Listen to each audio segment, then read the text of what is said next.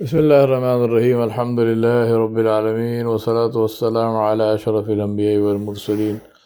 Muhammadu Rasulullah sallallahu alayhi wa alihi wa sahbihi wasallam tasliman kathiran kathira. Amma ba'du. My brothers and sisters, Bismillah ta'ala, Allah subhanahu wa ta'ala said in suratul anbiya and suratul uh, Ibrahim, وَإِذْ تَأَذَنَ رَبُّكُمْ لَئِنْ شَكَرْتُمْ لَأَزِيدَنَّكُمْ وَإِنْ كَفَرْتُمْ إِنَّ عَذَابِي لَشَدِيدٌ. Which means Allah said that the one who thanks me, I will increase my blessing on him, and the one who is ungrateful, let him beware that my punishment is severe. Now, a couple of things to understand about shukr. First and foremost is the issue that in this Ayat-e-Karima, Allah subhanahu wa ta'ala ordered us to be thankful to Him, to express our thanks. And Allah subhanahu wa ta'ala said, if you do that, Allah will increase the blessing. So there is a also a motivation, there is a uh, reward for being thankful. And then if you look at the grammar of it, Allah said, La in shakartum la azidannakum. Surely Allah will increase. Surely if you are thankful, surely Allah will increase. So there is a uh, there is an emphasis on that. And there is a certainty in that. Definitely it will happen, inshallah. Now on the other hand, as far as being ungrateful is concerned, Allah subhanahu wa ta'ala said, beware, my punishment is severe. Allah did not say, surely I will punish. So this is a measure of the rahmat of Allah subhanahu wa ta'ala, where Allah subhanahu wa ta'ala is not promising punishment, but Allah is saying punishment is there. Beware that you don't fall into a situation where you actually end up being punished. So save yourself from the punishment. Now the point here to understand is that even though Allah already knows whether we are thankful or not, because Allah subhanahu wa ta'ala knows, knows what's in our hearts. Despite that, Allah subhanahu wa ta'ala is saying, express thanks. So the first thing to understand is that expression of thanks, being grateful and attitude of gratitude is about ourselves. It is not about whether the other person knows or does not know.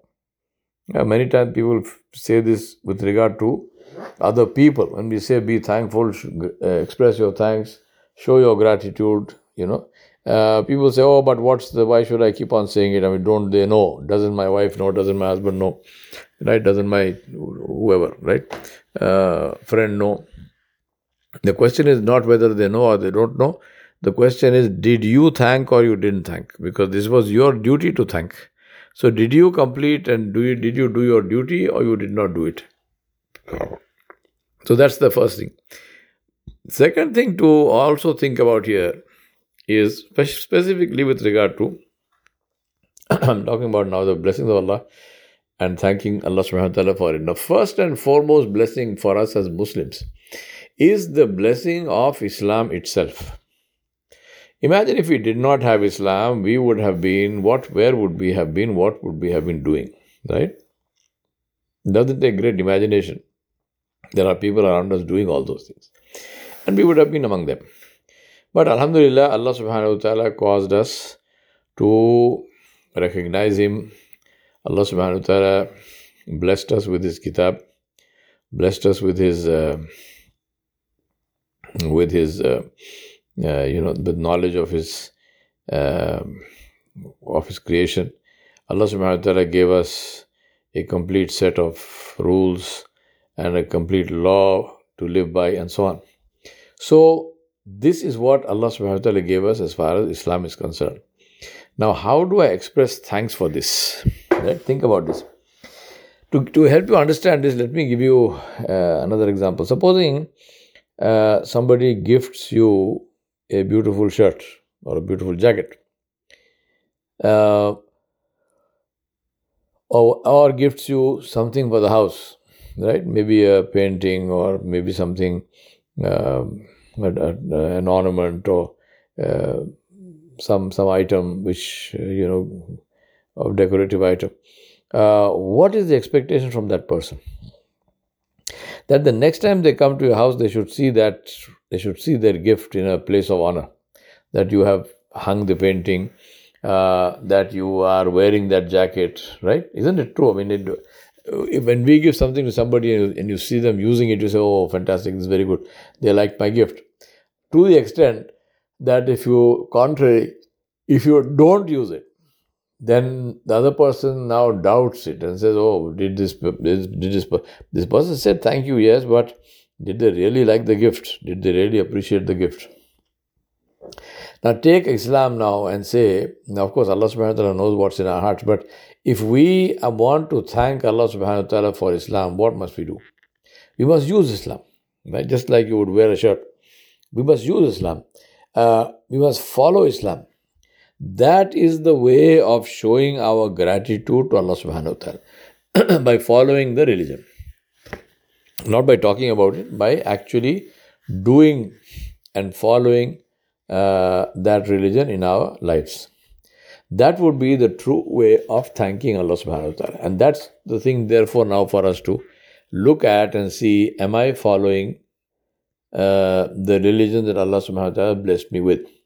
And if I do that, what will happen? Allah subhanahu wa ta'ala will increase me in it. Meaning, I will have better yaqeen, I will have better tawakkul, I will have better uh, better connection with Allah subhanahu wa ta'ala, which means that I will have less depression and I will be less, uh, you know, sad and anxious and so on and so forth. So the issue of following, the issue of practicing, the issue of showing our appreciation by following the religion.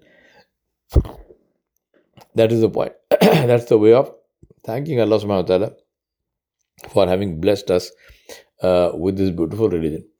Now, the the um, the more we do that, the more we get uh, grounded in it, and the and the and the stronger we become in it in ter- in, in terms of our belief and uh, and and and yaqeen on Allah subhanahu wa ta'ala.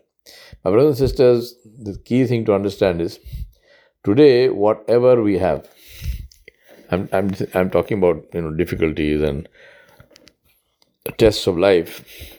Whatever we have today is a cakewalk.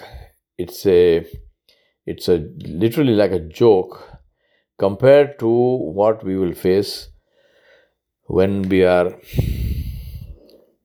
in the last moments of our life. When we are facing when the angel of death comes. What we will ha- what will happen to us then, compared to what whatever is happening today, is there, there is no comparison. And that's the reason why it's so important to be so clear in our minds with regard to the deen. Because on the day when we are dying, shaitan will come and he will do his best. Today, shaitan is just playing games with us. Despite that, he is able to, like a football, he is able to kick us from one end of the, of the of the feet to the other. But if we continue to allow him to do that, then we will reach a stage where, when we are dying, uh, shaitan may come and give it, give us such a shock and such a spin that we die without iman. And the, the solution to that is to turn into a ball of stone so that he will break his foot when he tries to kick it. Think about the football, suddenly if it turns to stone, what will happen? But that is why, that is where we need to do. How will that happen? By practicing Islam. The more you practice, the stronger you will become. The less you practice, the weaker you will be. And it's all about practice. It's not about knowing. We need to know, because without knowing you can't practice. But just knowing alone won't help, won't help. We have to practice the deen. We have to think about it and we have to live by it. If we don't do that, then it's a question of, you know, where, where do we get, I mean, what, what happens to us and what do we do? And that's why I remind myself and you, let us consciously practice Islam. That's why Allah subhanahu wa ta'ala said, Ya ayyuhal ladhina amanu udkhulu fi silmi kafatan wa la tattabi'u khutuwati shaitan innahu lakum aduwwun mubin. Allah said that, oh, you believe, enter into Islam fully and completely. How much to practice? Totally, one hundred percent. And do not follow the footsteps of shaitan. Don't go behind shaitan. Following footsteps means that the one who you are following is not there anymore. So the entire responsibility of following is on your shoulders. Allah is saying, don't do that. He is your enemy. He is guiding you to Jahannam, using all kinds of means. In some cases you will use physics, in some cases you will use chemistry, in some cases you will use the Quran itself. In different cases he will do different things.